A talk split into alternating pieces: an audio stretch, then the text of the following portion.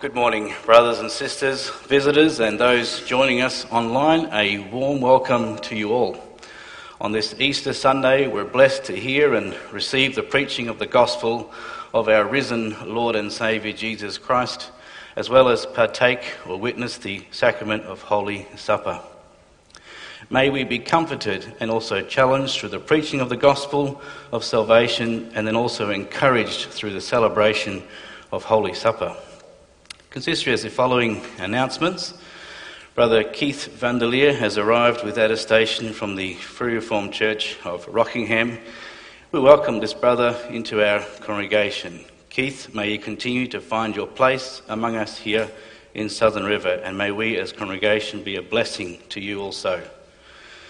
This morning, the worship service will be led by Reverend Poppy, and as we prepare our hearts for worship, let's sing together from hymn thirty-three, verses one and three.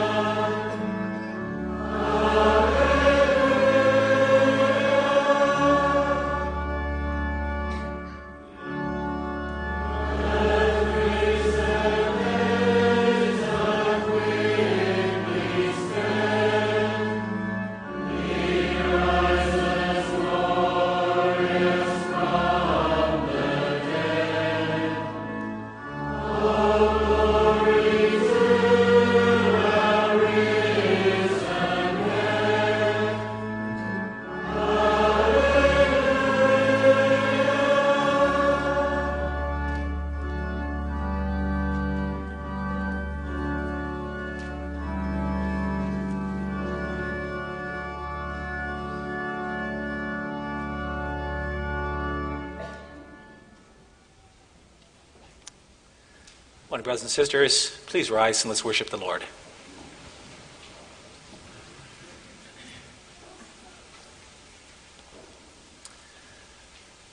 As the people of God, we confess that our help is in the name of the Lord who made heaven and earth. Amen. Grace to you and peace from him who is, and who was, and who is to come, and from the seven spirits who are before his throne, and from Jesus Christ, who is the faithful witness, the firstborn of the dead, and the ruler of the kings of the earth. Amen. Let's sing a song of praise. We're going to sing together of the resurrection of our Lord, hymn thirty-one, verses one and two.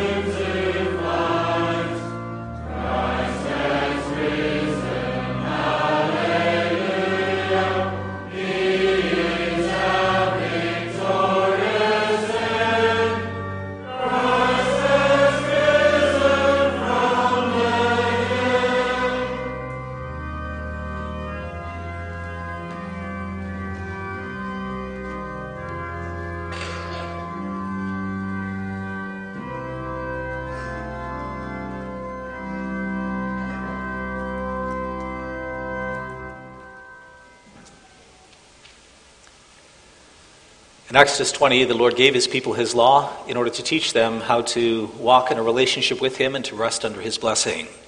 Let's listen to the words of God's law. Let's also use this as a means to evaluate our own lives before God, to see where we fall short so that we may humble ourselves before him. In Exodus twenty, God spoke all these words, saying, I am the Lord your God, who brought you out of the land of Egypt, out of the house of slavery. You shall have no other gods before me.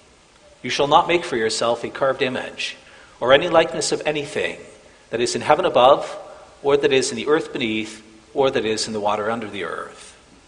You shall not bow down to them or serve them. For I, the Lord your God, am a jealous God, visiting the iniquity of the fathers on the children to the third and fourth generation of those who hate me, but showing steadfast love to thousands of those who love me and who keep my commandments. You shall not take the name of the Lord your God in vain, for the Lord will not hold him guiltless who takes his name in vain. Remember the Sabbath day to keep it holy. Six days you shall labor and do all your work, but the seventh day is the Sabbath to the Lord your God. On it you shall not do any work. You, or your son, or your daughter, or your male servant, or your female servant, or your livestock, or the sojourner who is within your gates.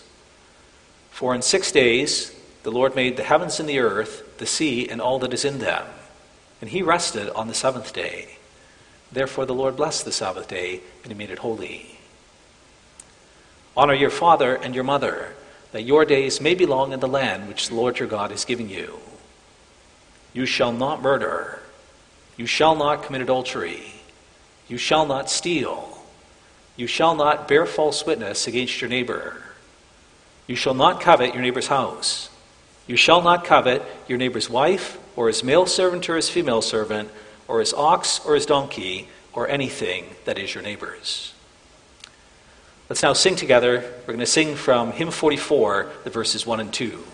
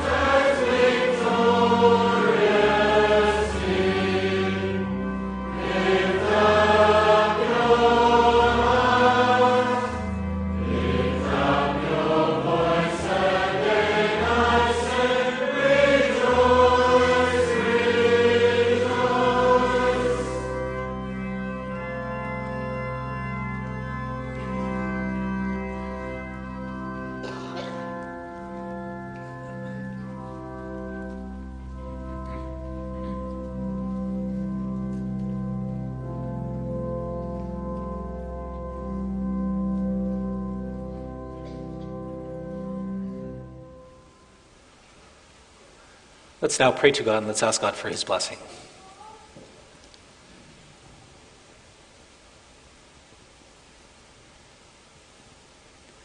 Almighty God and Father in heaven, today we celebrate that Christ is risen. We believe that three days after he, he died, that you rose Christ, you raised him from the dead. We believe that death had no power over him, because our Lord Jesus Christ has power over death.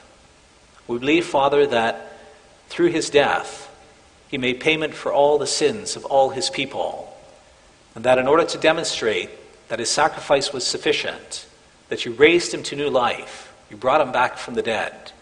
And we honor you, and we glorify you, and we praise you for your marvelous work which you've accomplished in your Son.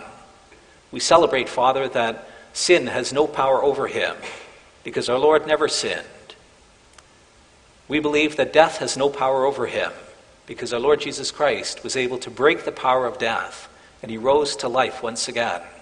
And we believe that he is the first fruits of all those who believe in him, as our Lord Jesus Christ died and rose again. So we who believe in him may die, but one day we will rise again. Father, we thank you for the immense gift that you give us in your Son. We thank you that through our Lord Jesus, that you have conquered the power of sin, and that you raise us up to a new life. Dear Father in heaven, we, we're here this morning in order to hear the message of the gospel, and in order to celebrate the sacrament of the Lord's Supper. And it's also through this sacrament that you remind us that our Lord Jesus Christ has defeated the power of sin. We come to you, Lord, and we want to humble ourselves before you because of our sins. We are those who, who do sin against you. It's been a few months since the last Lord's Supper, and if we look back over these past few months, Lord, then we see that there's so many ways in which we, we have sinned. We haven't always trusted you. We haven't always found security in your promises towards us. Lord, forgive us for that. We haven't always treated you and your name and your honor and your worship rightly. But sometimes we treat you lightly. Sometimes we think little of you. Sometimes we, we don't really think of what you wish for us, but we're too consumed by our own desires. And so we ask for your grace and for your forgiveness for this. Father, we ask that you would forgive us for all the other sins that we've committed against each other. Sometimes we look down on others and we mock them. We have biting words, or we even lie to them.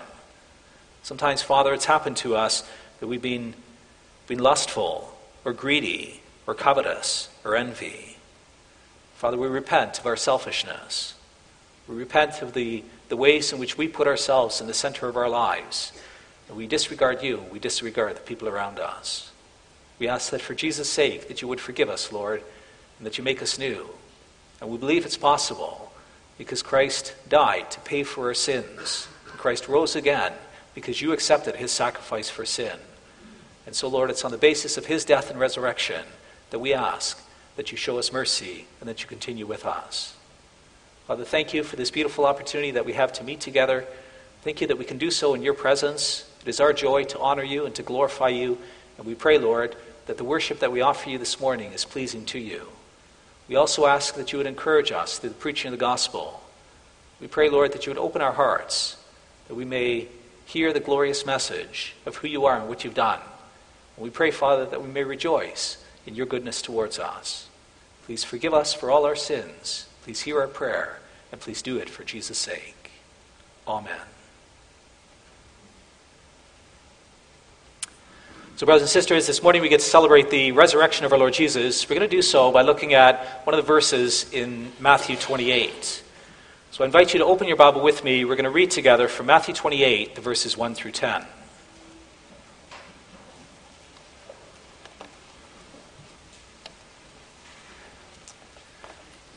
You can find that on page nine ninety-two of your guest Bible.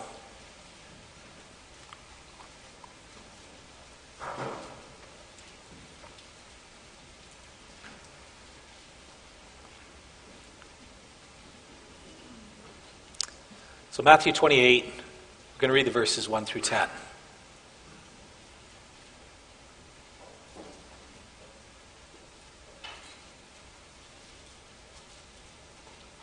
Hear God's word.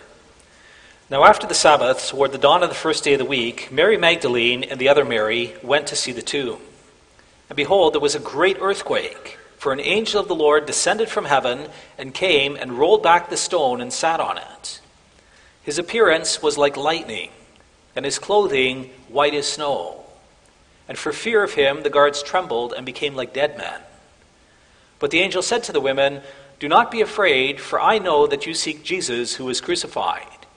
He is not here, for he is risen, as he said. Come, see the place where he lay. Then go quickly and tell his disciples that he is risen from the dead. And behold, he is going before you to Galilee. There you will see him. See, I have told you. So they departed quickly from the tomb with fear and great joy, and ran to tell his disciples. And behold, Jesus met them and said, Greetings. And they came up and took hold of his feet and worshipped him. And Jesus said to them, Do not be afraid. Go and tell my brothers to go to Galilee, and there they will see me. So far, the, the reading of God's word, one of the reaction of the women here is, is that of fear and great joy. And this great joy is, is one of the central themes that comes out as a reaction of God's people to the resurrection of our Lord Jesus. We're also going to sing of that. This is a joy that was experienced by God's people many times in the history of salvation when they see God's great works of salvation for them. In Psalm one twenty-six, they celebrate the gift of coming out of exile. So we're going to sing together Psalm one twenty-six, the verses one, two, and three.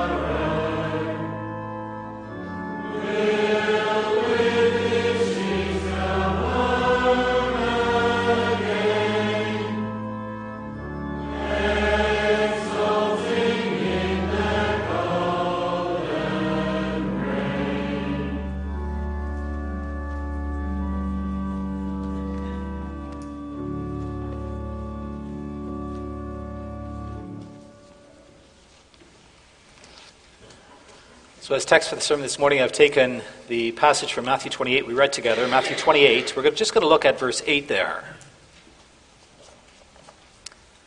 Let's read that verse together once again. Matthew twenty-eight, verse eight, they're speaking of the women. It says, "So they departed quickly from the tomb with fear and great joy and ran to tell his disciples."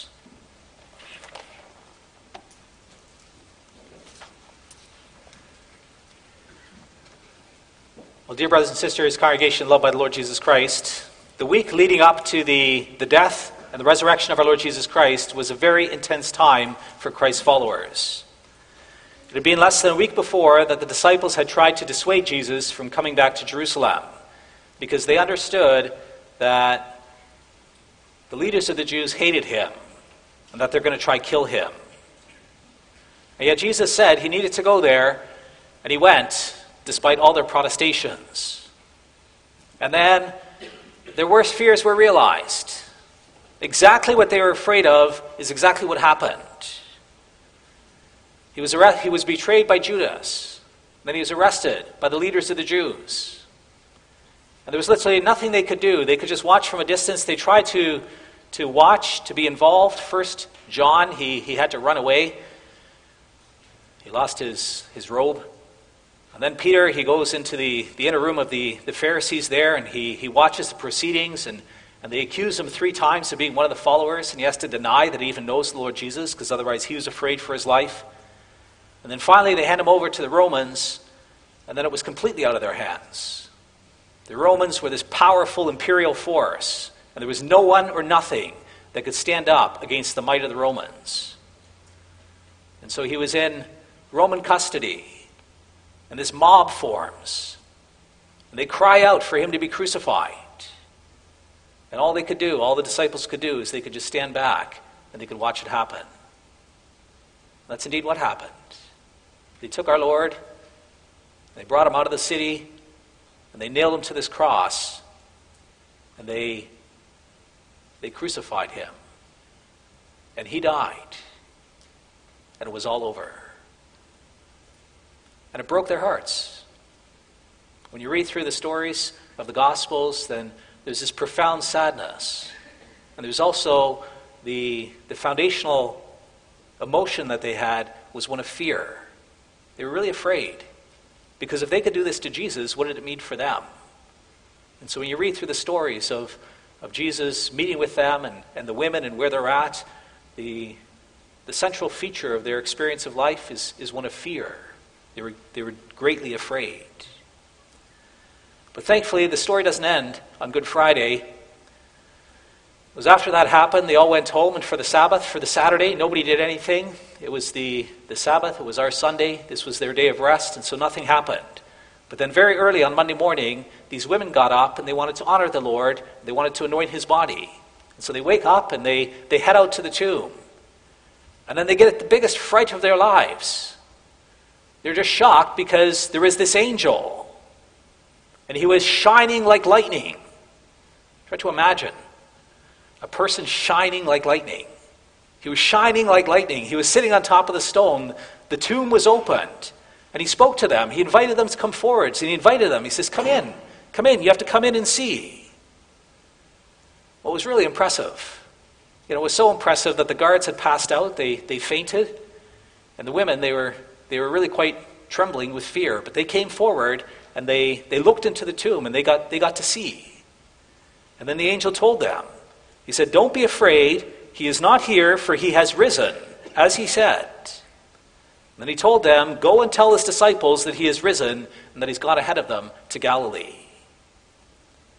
Well, the reaction in the first place was one of great fear. But the second reaction was one of great joy, because he's alive and he rose from the dead, and it's not all over, but he is the Christ and he's real, and this is true. And that was that was true for everyone, but it was especially true for these women. So these women, this is Mary Magdalene, this is the other Mary. We're also told of some other women in the other Gospels. Well, these women, they had a very special rapport with the Lord Jesus. If you go back to the first verses of Luke eight, Mary Magdalene, was the one out of whom Jesus had cast seven demons. She'd been possessed by a demon or oppressed by a demon. And at one stage, the Lord Jesus rescued her from that. And these other women, it says that they were healed from many of their infirmities. So during the course of his travels, Jesus Christ had helped these women. And they were so profoundly grateful. They realized that he's not only a good friend, but they realized that he was the Christ. He had done these things for them. So they trusted him and they believed in him. And so when they saw that he actually was risen, then this was the best thing that ever happened to them. Well, if you, if you can just try to imagine the experience, it's, you know, it's really hard for us to try to get our head around that. But if you imagine that, you know, one day you go and you, you bury your loved one. And it's just a profound time of grief. And then a few days later, you go back there. You just can't leave it alone. You have to go back. So you go back to the cemetery, and you have to see it again. But when you get there, then the ground is excavated. And the coffin is out of the ground. And the lid is open. And you come close, and your loved one's gone. They're not there anymore. Can you imagine how, how shocking that would be? And then they're crying and crying, and they're weeping, and they don't know what happened. And then all of a sudden, you look up, and there he is. And he's alive. And he's walking towards you. And he's real. And this is the truth of it. Well, these women, they were just overjoyed with the presence of their Lord. If you want to get a sense of the joy, we just sang together from Psalm one twenty-six, and it's a beautiful, it's a beautiful passage that, that talks about what that experience of life is really like. Psalm one twenty-six, it tells of the Israelites coming out of Egypt. You know, again, they could never have imagined that they'd return out of exile, that it actually would happen, but then all of a sudden one day Cyrus says, it's time to go home. And he gives them all their stuff. And so they have all the, the belongings for the temple. They have everything that they need. He gives them his blessing, and they get to go home again. And they said, when the Lord restored the fortunes of Zion, we were like those who were in a dream. Then our mouth was filled with laughter, and our tongue with shouts of joy. Then they said among the nations, the Lord has done great things for them. The Lord has done great things for us, and we are glad. It's too good to be true. You're laughing. And you want to run, and you want to jump, and someone cheers, and everyone breaks out in song and in cheer, and everyone's carrying on because of the joy that you have within your hearts. Well, this is the joy that the women had. And they went and they told the story to the disciples. In John twenty, verse twenty, it says, very quietly there, it says they were glad. Well, the word means overjoyed. They were overjoyed. And it's a joy that they carried with them. A little later in Mark, it talks about that experience. They were filled with joy. And then it conflates that with the story of, of Christ's ascension. They go back into Jerusalem. Even though Jesus is leaving them a second time, their hearts are filled with joy. The overwhelming experience of the people of God as a result of the resurrection of Jesus Christ is that they have a deep and a profound sense of joy. And that's a joy that we get to share, brothers and sisters. It's not the same for us. We didn't have a personal relationship with Jesus Christ. He didn't heal us of any sicknesses directly. He didn't cast demons out of us. He hasn't walked with us for three years. We didn't watch him being crucified, so we didn't have that personal connection like they did in, in that sense. But we do have a personal connection with him. We have a very intimate relationship. Because we know him to be our Lord. We know that he is God. And he's entered into a relationship with us where he says, I am your brother in Christ. I am, or through, the, through my work, you are my brothers. You're adopted into my family. And God says, you belong to me. Christ says in another place that you are my friends. And he says, I reveal all that I know. I reveal to you. And I give you everything that you need. If you just ask, I'll give it to you. And so we can have this, this real sense of, of a personal relationship with him. And it's also on the basis of that, brothers and sisters, we can have this profound joy in the work that God has accomplished on Easter morning. Because Easter, it's not just about the moment, it's not just about the fact that they could see him again, that the disciples could, could walk with him again, the biggest thing is that if he was raised, then everything he ever said was true. If he rose again, then it means that he is the Messiah, that he is the Christ, that he has defeated sin, that he has defeated death, that he has defeated the devil. It means that our salvation is secure. And it means that we are in him and that he is in us. And when you read through the rest of the New Testament, one of the greatest themes that comes out in the New Testament is that the apostles are reflecting on the benefits that we receive through the resurrection of our Lord Jesus Christ. It's just huge. If you read through Acts, Acts is really about two things. It's about the establishment of the kingdom of God, and it's about the resurrection of Jesus Christ. When Paul preaches about the resurrection of Jesus Christ, he can say lots of things, but it's when he preaches the resurrection of Jesus Christ, that's always the time that people get all riled up. Because all these other things, you can say whatever else, Paul, but as soon as you say that Jesus Christ is risen, then it means that everything that Christ said is true. It means he is alive. It means he is in heaven. It means he is our Lord. And it means he lays a claim on our lives. And that's why people were so upset with Paul when he preached the resurrection of Jesus Christ. Well, the reality is, brothers and sisters, is that it is true. He has risen. And as a result, as Paul says, Romans eight, he says, because Christ is risen, you are forgiven all your sins. You can know it for sure, because he rose. He paid for sin, and he conquered sin, and he rose to life to show it. And so Romans eight, verse one, there is now no condemnation for those who are in Christ Jesus. There is no condemnation. Your sins are forgiven. And God wants you to know that. And then he reaches out to you in a very personal way. He says, I want you to celebrate that this morning. I want you to come to the Lord's Supper, and I want you to have a meal with me. The Lord Jesus invites you to have a meal. And he says, eat a little piece of bread and take a sip of wine. And he says, by faith, you get to share in me. You get to share in my resurrection power. You get to believe that all your sins are taken away. No more guilt. No more shame. No more struggle. And then the other thing that Christ gives, Paul talks about it a few verses later in Romans eight.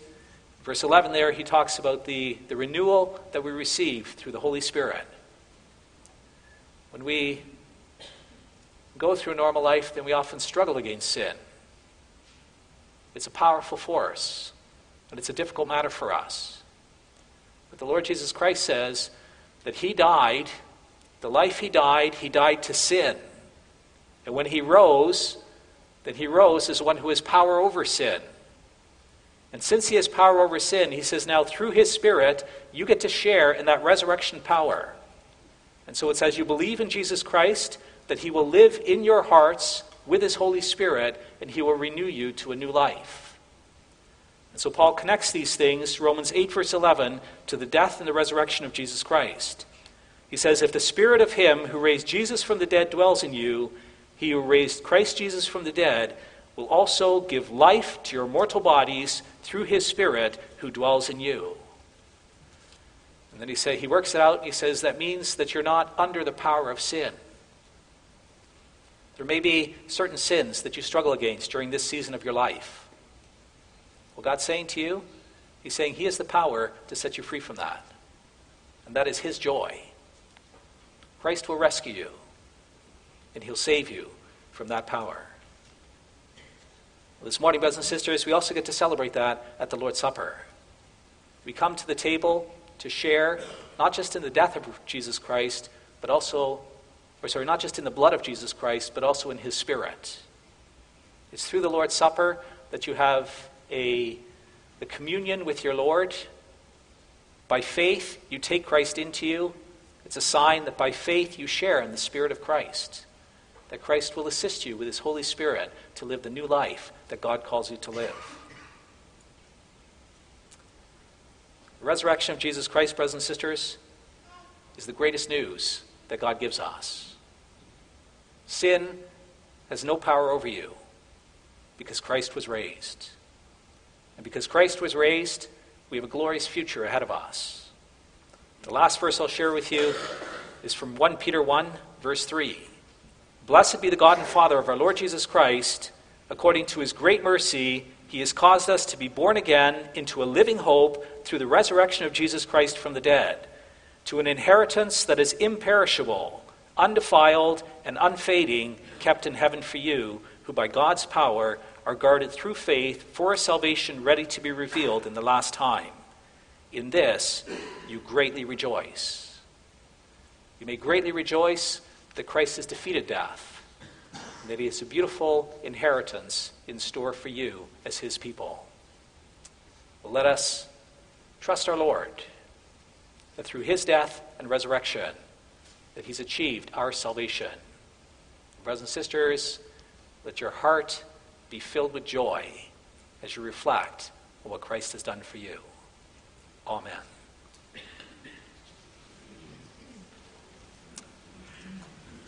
Let's sing together. We're going to sing from hymn thirty-four, the verses one through four.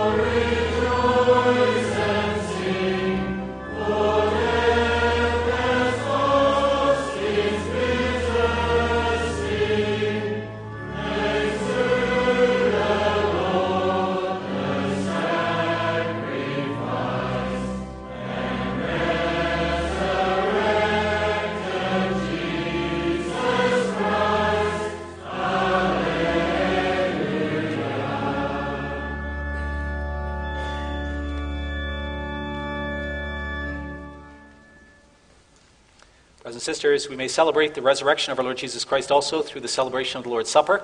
If you wish to follow along as we read through the form for the celebration of the Lord's Supper, you can find that on page six hundred three.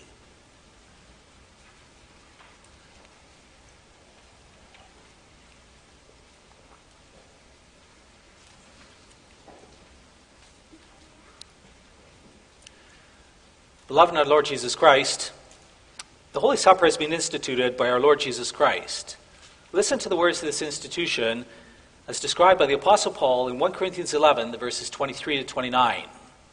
For I received from the Lord what I also delivered to you, that the Lord Jesus, on the night when he was betrayed, took bread. And when he had given thanks, he broke it and said, This is my body, which is for you. Do this in remembrance of me. In the same way, he also took the cup after supper, saying, This cup is the new covenant in my blood. Do this as often as you drink it in remembrance of me. For as often as you eat this bread and drink the cup, you proclaim the Lord's death until he comes. Whoever therefore eats the bread and drinks the cup of the Lord in an unworthy manner will be guilty concerning the body and blood of the Lord. Let a person examine himself then, and so eat of the bread and drink of the cup. For anyone who eats and drinks without discerning the body eats and drinks judgment upon himself. In order that we may now celebrate this Holy Supper of the Lord to our comfort, we must first rightly examine ourselves. Further, we must also use it as Christ intended it, namely to his remembrance. True self-examination consists of the following three parts. First, let everyone consider his sins and accursedness, so that he may humble himself before God. For the wrath of God against sin is so great that he could not leave it unpunished, but he has punished it in the bitter, in his beloved Son, Jesus Christ, by the bitter and shameful death on the cross. Second, let everyone search his heart whether he also believes the sure promise of God that all his sins are forgiven him, only for the sake of the suffering and death of Jesus Christ, and that the perfect righteousness of Christ is freely given him as his own, as if he himself had fulfilled all righteousness. Third, let everyone examine his conscience, whether it is also his sincere desire to show true thankfulness to God with his entire life, and laying aside all enmity, hatred, and envy, to live with his neighbor in true love and unity. God will certainly receive in grace all who are thus minded, and count them worthy to partake of the supper of our Lord Jesus Christ. But those who do not feel this testimony in their hearts eat and drink judgment upon themselves. Therefore, according to the command of Christ and of the Apostle Paul, we admonish all those who know themselves to be guilty of the following offensive sins to abstain from the table of the Lord, and we declare to them that they have no part in the kingdom of Christ. All who refuse to trust in the Lord alone, or who serve him in their own manner. All who abuse the name of the Lord by cursing or in any other way. All who do not diligently attend the worship services, and who despise the proclamation of God's word or the sanctity of the sacraments. All who are disobedient to their parents or to others in authority over them. All who violate human life or cherish hatred against their neighbor and refuse to be reconciled to him. All who either within or outside of holy wedlock do not keep their bodies pure. All who by stealing, greed, or extravagance lead a worldly life. All liars, backbiters, and slanderers. Briefly, all who either in word or conduct show themselves to be unbelieving by leading an offensive life.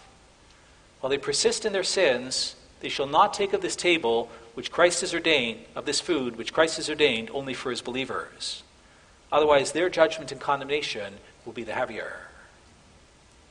But all this, beloved brothers and sisters, is not meant to discourage broken and contrite hearts, as if only those who are without sin may come to the table of the Lord.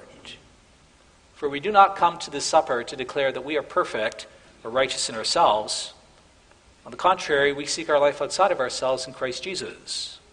And in doing so, we acknowledge that we are dead in ourselves. We also are aware of our many sins and shortcomings. We do not have perfect faith, and we do not serve God with such zeal as he requires. Daily, we have to contend with the weakness of our faith and the evil desires of our, of our flesh. Yet by the grace of the Holy Spirit, we are heartily sorry for these shortcomings, and we desire to fight against our unbelief and to live according to all the commandments of God. Therefore, we may be fully assured that no sin or weakness which remains in us against our will can prevent us from being received by God in grace and from being made worthy partakers of this heavenly food and drink. Let's now consider for what purpose the Lord has instituted his supper, namely that we should use it in remembrance of him. We're to remember him in the following manner. First of all, let's fully trust that the Lord Jesus Christ was sent by the Father into this world according to the promises made from the beginning to the fathers in the Old Testament, and that he assumed our flesh and blood. From the beginning of his incarnation to the end of his life on earth, he bore for us the wrath of God, under which we should have perished eternally. By his perfect obedience, he has for us fulfilled all the righteousness of God's law. We remember in particular that the weight of the wrath of God caused by our sins pressed out of him, sweat like drops of blood falling on the ground in the Garden of Gethsemane. There he was bound that he might free us from our sins. He suffered countless insults that we might never be put to shame. Though innocent, he was condemned to death that we might be acquitted at the judgment seat of God. He even let his blessed body be nailed to the cross that he might cancel the bond which stood against us because of our sins. By all this, he has taken our curse upon himself, that he might fill us with his blessing. On the cross, he humbled himself in body and soul to the very deepest shame and anguish of hell. Then he called out with a loud voice, "My God, my God, why have you forsaken me?" That we might be accepted by God and never more be forsaken by him. Finally, by his death and the shedding of his blood, he confirmed the new and eternal testament, the covenant of grace, when he said, "It is finished." In order that we might firmly believe that we belong to this covenant of grace, the Lord Jesus Christ, during his last Passover, instituted the Holy Supper. He gave the bread and the cup to his disciples in remembrance of him. He taught us to understand that as often as we eat this bread and drink from this cup, we are reminded and assured of his hearty love and faithfulness towards us. It is a sure pledge that he has given his body and shed his blood for us. Otherwise, we would have suffered eternal death. He nourishes and refreshes our hungry and thirsty souls with his crucified body and shed blood to everlasting life, as certainly as this bread is broken before our eyes and this cup is given to us, and we eat and drink in remembrance of him. From this institution of the Holy Supper of our Lord Jesus Christ, we learn that he directs our faith and trust to his perfect sacrifice once offered on the cross. It is the only ground of our salvation. Thereby he has become to our hungry and thirsty souls the true food and drink of life eternal. For by his death, he has removed the cause of our eternal hunger and misery, which is sin, and obtained for us the life-giving Spirit. By this Spirit, who dwells in Christ as the head and in us as his members, we have true communion with him, and we share in all his riches, life eternal, righteousness, and glory. By the same Spirit, we are also united in true brotherly love as members of one body. For the Apostle Paul says, "Because there is one bread, we who are many are one body, for we all partake of the one bread. As one bread is baked out of many grains, and one wine is pressed out of many grapes, so we all, incorporated in Christ by faith, are together one body. For the sake of Christ, who so exceedingly loved us first, we shall now love one another, and shall show this to one another, not just in words, but also in deeds." Finally, Christ has commanded us to celebrate the Holy Supper until he comes. We receive at his table a foretaste of the abundant joy which he has promised, and we look forward to the marriage feast of the Lamb, when he will drink the wine new with us in the kingdom of his Father. Let us rejoice and give him the glory, for the marriage feast of the Lamb is coming. May the almighty, heavenly God and Father of our Lord Jesus Christ help us in this through his Holy Spirit. Amen. To receive all this in faith, let's now humble ourselves before God, and let's call upon him in true faith.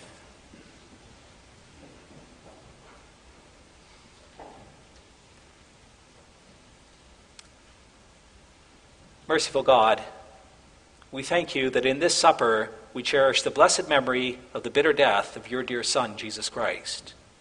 Work in our hearts through the Holy Spirit that we may entrust ourselves more and more to your Son, Jesus Christ. Grant that our contrite hearts may be nourished with his true body and blood, Yes, with him who is the only heavenly bread, that we may not live in our sins, but Christ in us, and we in him. Let us so truly be partakers of the new and everlasting testament, the covenant of grace, that we do not doubt that you will forever be our gracious Father, nevermore imputing to us our sins, but providing us with all things for body and soul, as your dear children and heirs. Grant us your grace, Father, that we may take up our cross joyfully, deny ourselves, and confess our Savior. Let us, in all tribulation, await our Lord Jesus Christ, who will come from heaven to change our mortal body to be like his glorious body, and to take us to himself forever. Hear us, through Jesus Christ our Lord. Amen. Brothers and sisters, it is through faith that we share in the blessings of Jesus Christ. Let's first make a profession of this faith. I invite you to rise, and we're going to sing together of the Apostles' Creed as it's put to music in hymn one.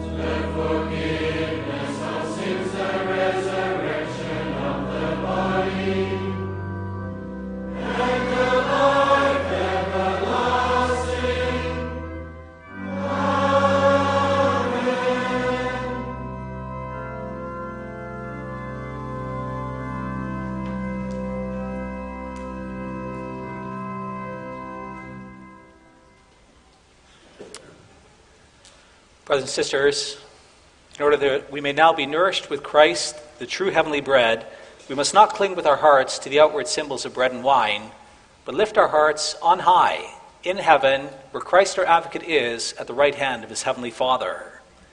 Let's not doubt that we'll be nourished and refreshed in our souls through his, with his body and blood, through the working of the Holy Spirit, as truly as we receive this holy bread and drink in remembrance of him.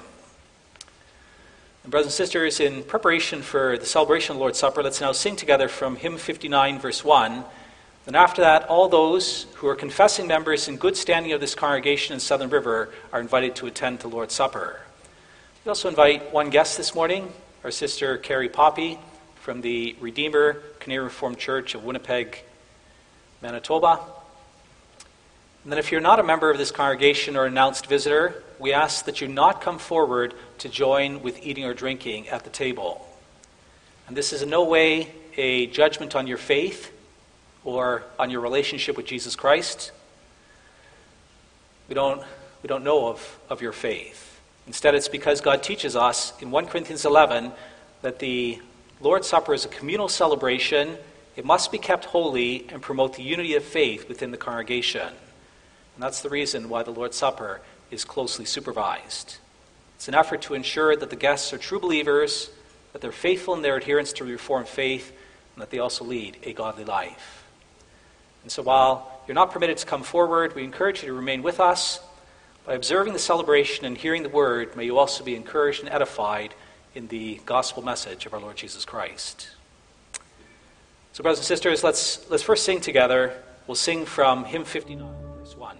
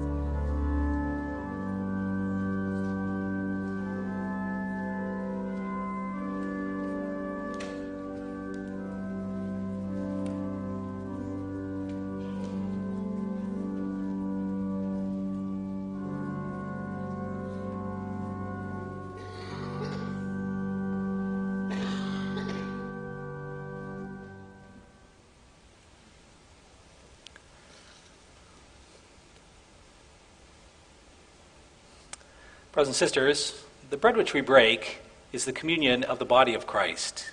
Take, eat from it, all of you. Remember and believe that the body of our Lord Jesus Christ was broken for the complete forgiveness of all our sins. Please take some bread and eat.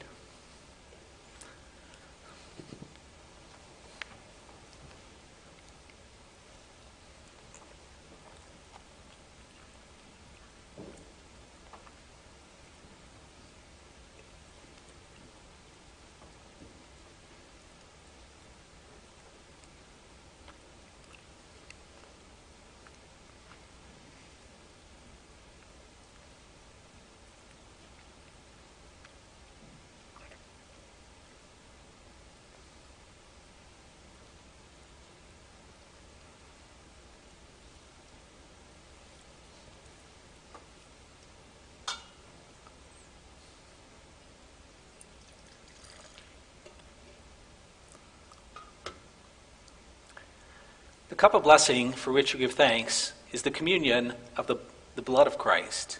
Take, drink from it, all of you. Remember and believe that the precious blood of our Lord Jesus Christ was poured out for the complete forgiveness of all our sins. Once again, please take and drink.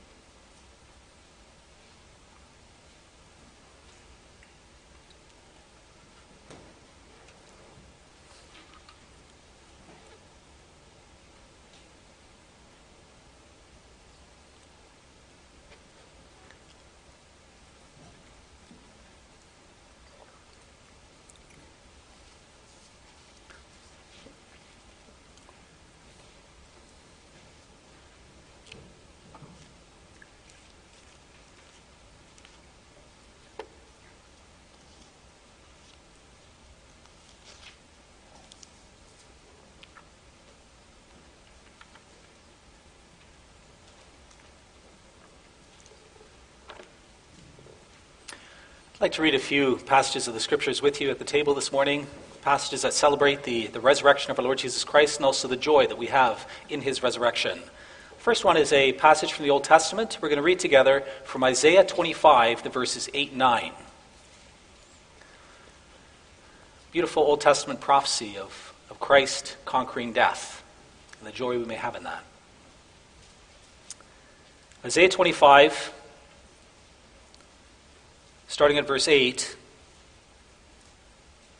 it says there, "He will swallow up death forever, and the Lord God will wipe away tears from all faces, and the reproach of his people he will take away from all the earth, for the Lord has spoken.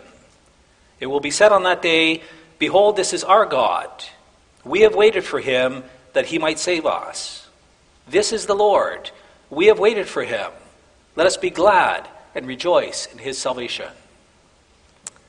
Let's now sing together. Let's sing from hymn, sorry, from hymn thirty, verse one.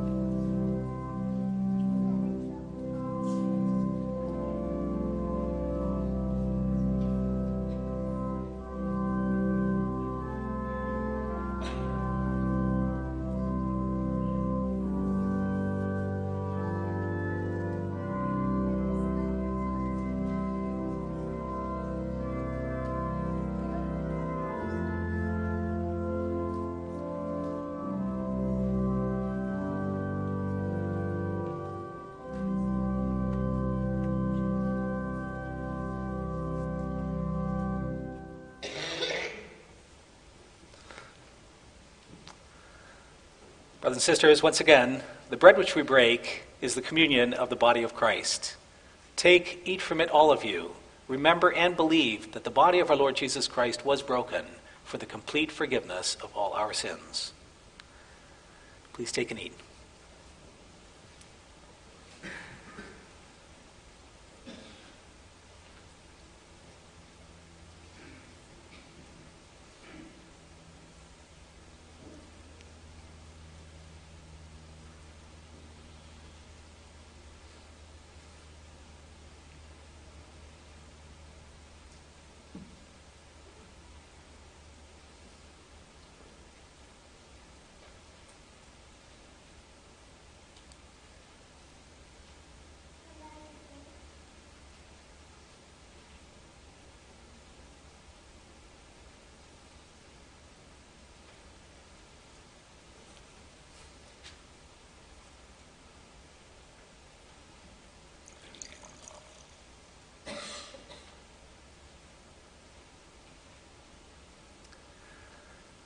The cup of blessing for which we give thanks is the communion of the, of the blood of Christ.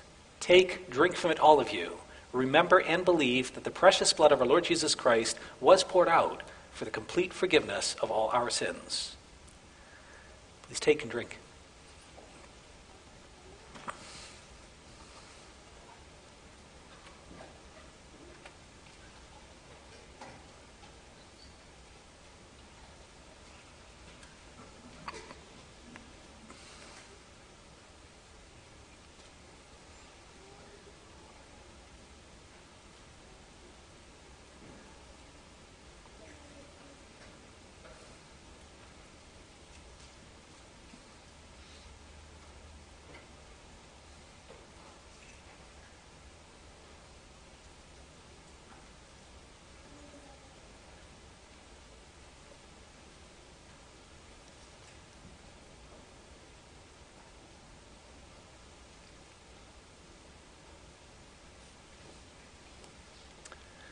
The next passage I'd like to read with you is taken from the Gospel of John. We're going to read together from John chapter sixteen, page ten seventy-three.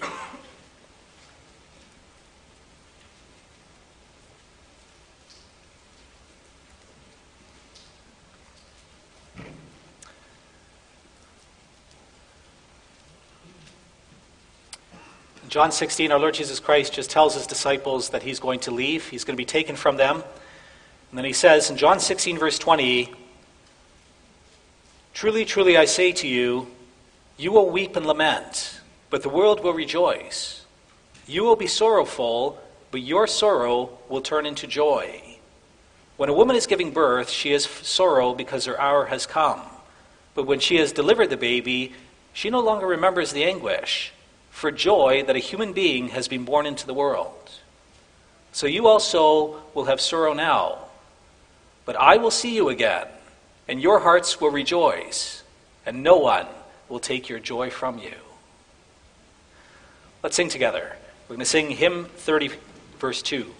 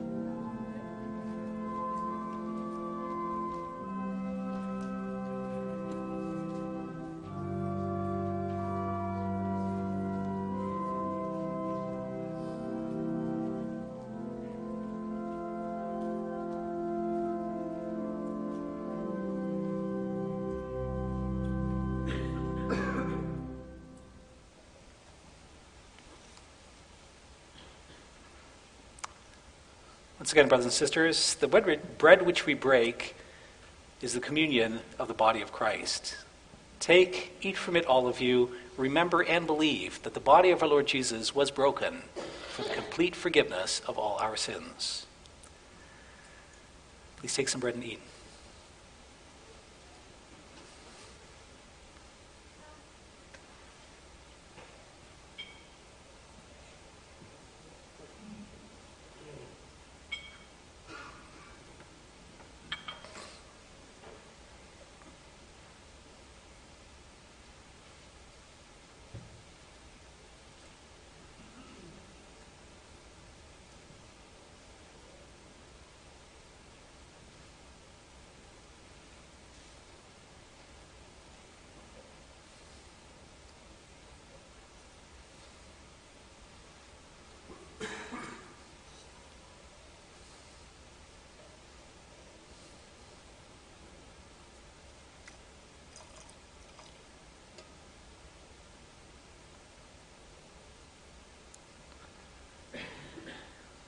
The cup of blessing for which you give thanks is the communion of the blood of Christ. Take, drink from it, all of you. Remember and believe that the precious blood of our Lord Jesus Christ was poured out for the complete forgiveness of all our sins. Please take some wine.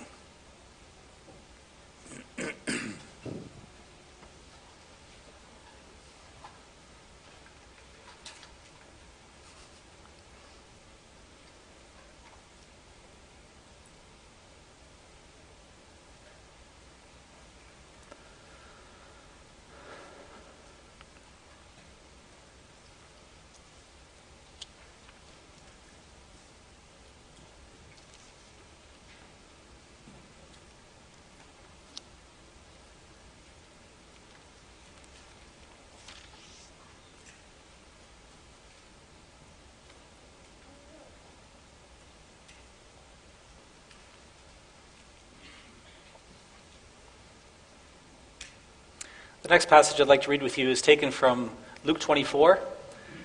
This is the account of the Lord Jesus Christ appearing to his disciples, and once again they're filled with joy at seeing their resurrected Lord. So Luke twenty-four, we're going to read together the verses forty to forty-three. You can find that on page one thousand fifty-two.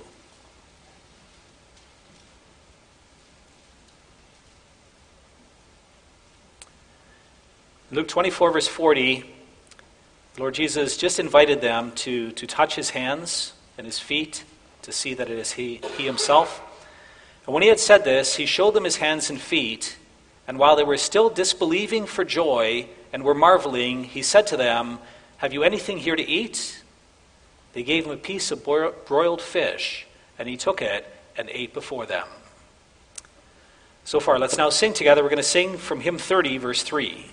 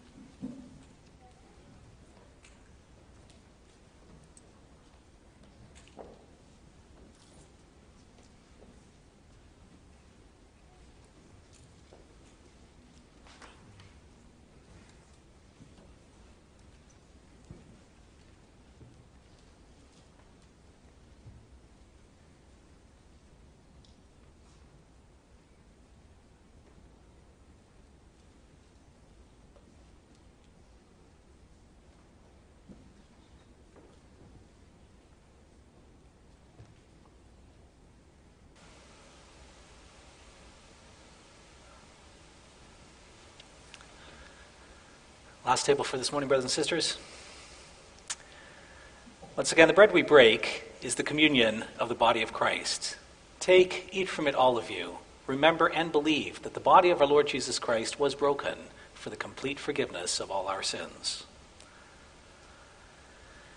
Please take some bread.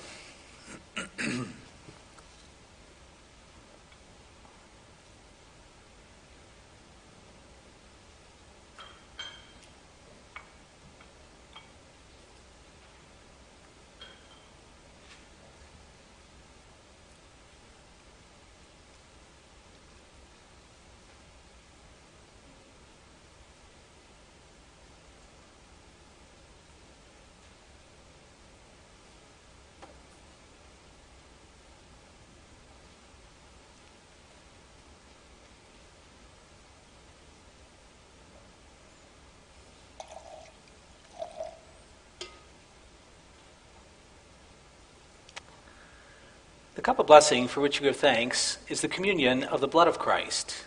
Take, drink from it, all of you. Remember and believe that the precious blood of our Lord Jesus Christ was poured out for a complete forgiveness of all our sins.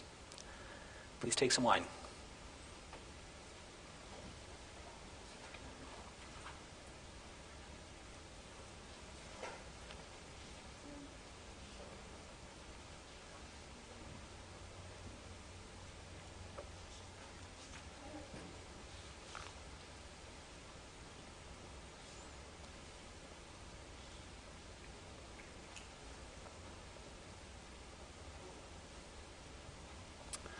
Brothers and sisters, we're going to finish off by reading the doxology in the form for the celebration of the Lord's Supper. If you want to follow along, that's page six oh seven.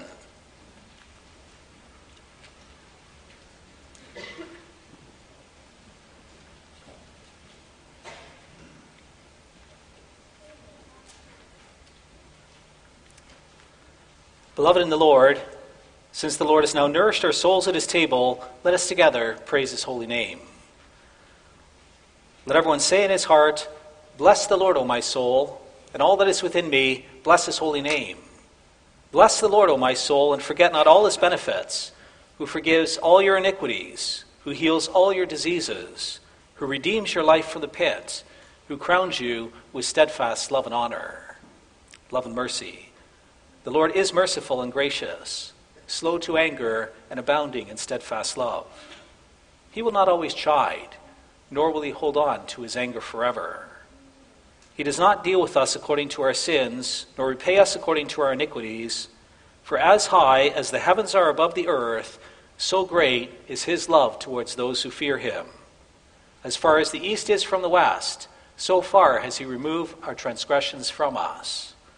As a father shows compassion to his children, so the Lord shows compassion to those who fear him. He who did not spare his own son, but gave him up for us all, how will he not also, along with him, graciously give us all things? But God shows his love for us in this, that while we were still sinners, Christ died for us. Since, therefore, we have now been justified by his blood, much more shall we be saved by him from the wrath of God. For if, while we were enemies, we were reconciled to God by the death of his son, much more, now that we are reconciled, shall we be saved by his life. Therefore my heart and my mouth shall proclaim the praise of the Lord from now on and forevermore. Amen. Let us sing together. We're going to sing from hymn thirty, verse five, the last verse.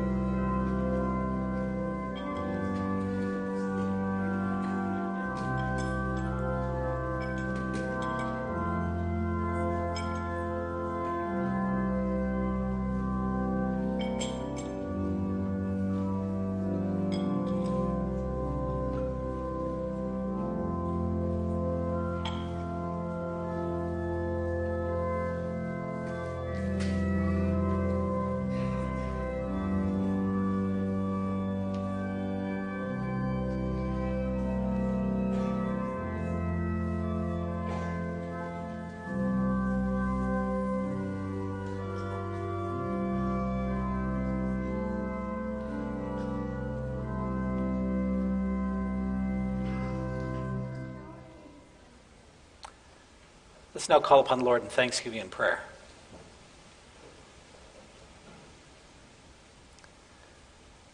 Merciful God and Father, we thank you that in your boundless mercy you have given us your only begotten Son as our mediator.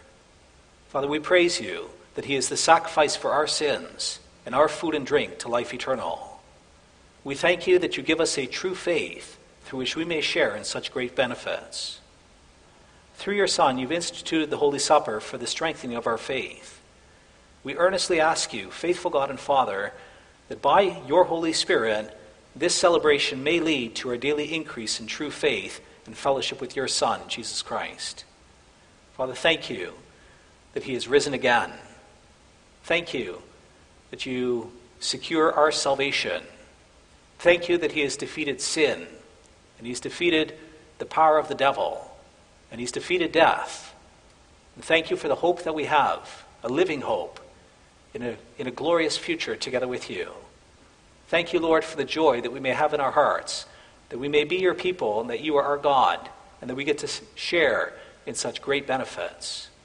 We pray, Lord, that you would continue to strengthen our faith through your word and through the sacraments, that we may believe in our Lord Jesus, that we often call to mind his resurrection and the blessings we receive through it, and that we may be blessed in this way. Help us to celebrate this, Lord, on this day, that we can converse together with family members and friends about the incredible blessings that we receive through you, through your Son, in the in the resurrection that you've that you've accomplished through Christ. Dear Father in heaven, we also thank you for all the other blessings that you give. We're so grateful that on Thursday that our brother and sister Adam and Hermine Sibum could be married together. Father, you tell us that he who finds a wife finds what is good and receives favor from the Lord. And we're grateful that you've given our brother and sister to each other in marriage. And we wish to entrust them to your loving care. We ask, Father, that you would shine your face upon them, that you look on them in mercy, and that you grant them your blessing. Give them much joy together as husband and wife. And please grant that their marriage may be a great blessing for them. And also, Lord, if you give them children, that they may raise up these children to know and love you. Please give this gift to them. And Father, we pray that you'd also please grant that they may be a blessing within our congregation. Thank you for all the gifts that you've given to them. And thank you for the joy that we can celebrate in witnessing their marriage. Father, we ask that you would also take care of them, of all the other young members of our congregation who have recently been married. Please bless them in their marriages. Grant them much understanding of one another. Give them gentleness with each other. Give them a real spirit of kindness together. Grant, Lord, that their marriage can be a source of a profound joy. And then we pray that, that also within our church, Lord, that you would grant many children, that we, we can celebrate the gift of children. This is one of the great blessings that you love to give to your people. We pray that you be with those women who are expecting children. And we ask them in due time that they may give birth and that it would go well with them. Please look after them and please grant your blessing. Father in heaven, we also thank you for the blessings that we could have. We celebrate not only the resurrection of Christ and the, the celebration of the Lord's Supper, we also get to celebrate the, the gift that we that we receive in you and, and also the blessings that we receive day by day. We're grateful that yesterday it could be the birthday for our brother John Mahoney. We're so thankful, Father, that, that you preserve our brother's life. He's an old man. He faces a lot of limitations, and yet he has great faith in you. And you've preserved him for another year, and we honor you for that. Thank you that he can worship together with us. And please be near to our brother, and also be near to his wife. And please surround them with your care and grace, Lord, and, and grant that they may receive your blessing in every way in their old age. We're also grateful, Lord, that we can celebrate the Lord's Supper with a number of members who have not able, been able to, to worship with us. We think especially of our brother Klein. We're grateful that he's healthy enough and well to be here today. What a gift that you've given him and to us in that. Please continue to sustain our brother. Also think of those others who, who have various health concerns. There's some who are not able to make it here. They're not able to worship with us or to celebrate with us. Think especially at this time of old Mister Schoof, Lord. We pray that you would sustain him and that you care for him, that you watch out for him and bless him. We also think, Lord, of, of the others in our church. There's many who, especially on a morning like this morning, when we When we meet together with you and with each other, then, then they grieve the loss of loved ones. Lord, we ask that you would comfort them in their grieving. We pray, Father, that you would help us to call to mind the promise of the resurrection, that as our Lord Jesus has raised to life, that he has done so as the first fruits, and that one day we and our loved ones will rise from the dead. Father, help us look forward in hope to this great resurrection. That which is sown in, in sadness will one day be, be raised in great joy. Thank you, Lord, that through Jesus, that our resurrection is secure, and that eternal life together with you is, is what's coming. In the meantime, Lord, thank you that you teach us that death is like sleeping, and that after a little while we'll wake up again. Dear Father in heaven, we, we also want to entrust to your care those who are under doctor's care. We think also especially at this time of our brother Wallington Half. Please bless him as he continues to recuperate, and grant that it may go well for our brother. Please be near to his wife and family as well as they support him through this, and please grant that we as a congregation may also love and bless them. Dear Father in heaven, we also pray with gratitude for the for the blessings that you've given in our mission work. Thank you that, that the mission work may continue. Thank you for the health and strength that you give to our missionaries, for the safety and the protection that you give them. We ask that you continue to watch out for them and grant that it may go well. We're grateful, Lord, that this morning we may have another collection for the work and mission, and we pray for a blessing over the money that we collect as well.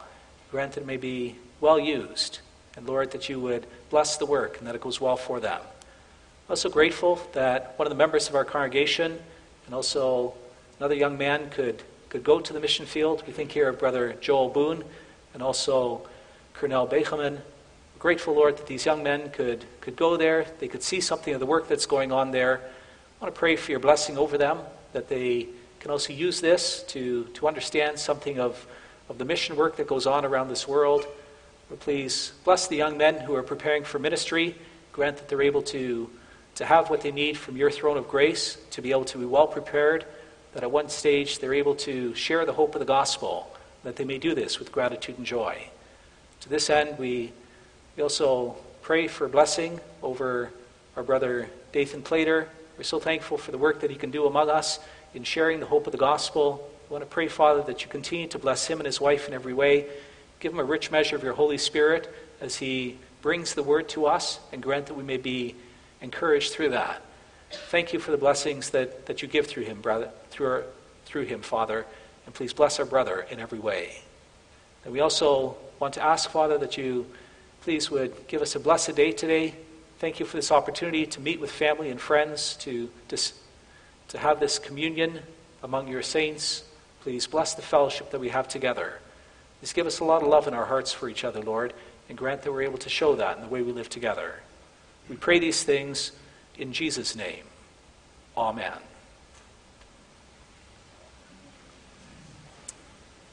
Brothers and sisters, the collection this morning is for the mission work in P N G. Following the collection, we're going to close by singing together from hymn thirty-two, the verses one, two, three, and four.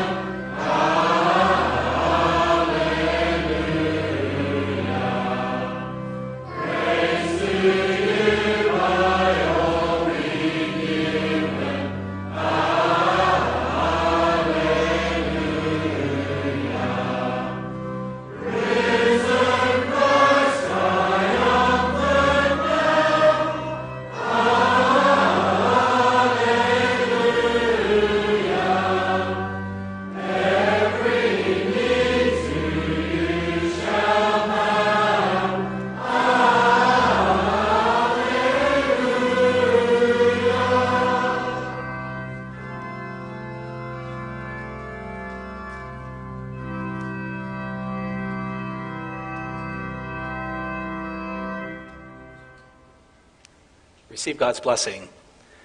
The grace of the Lord Jesus Christ and the love of God and the communion of the Holy Spirit be with you all. Amen.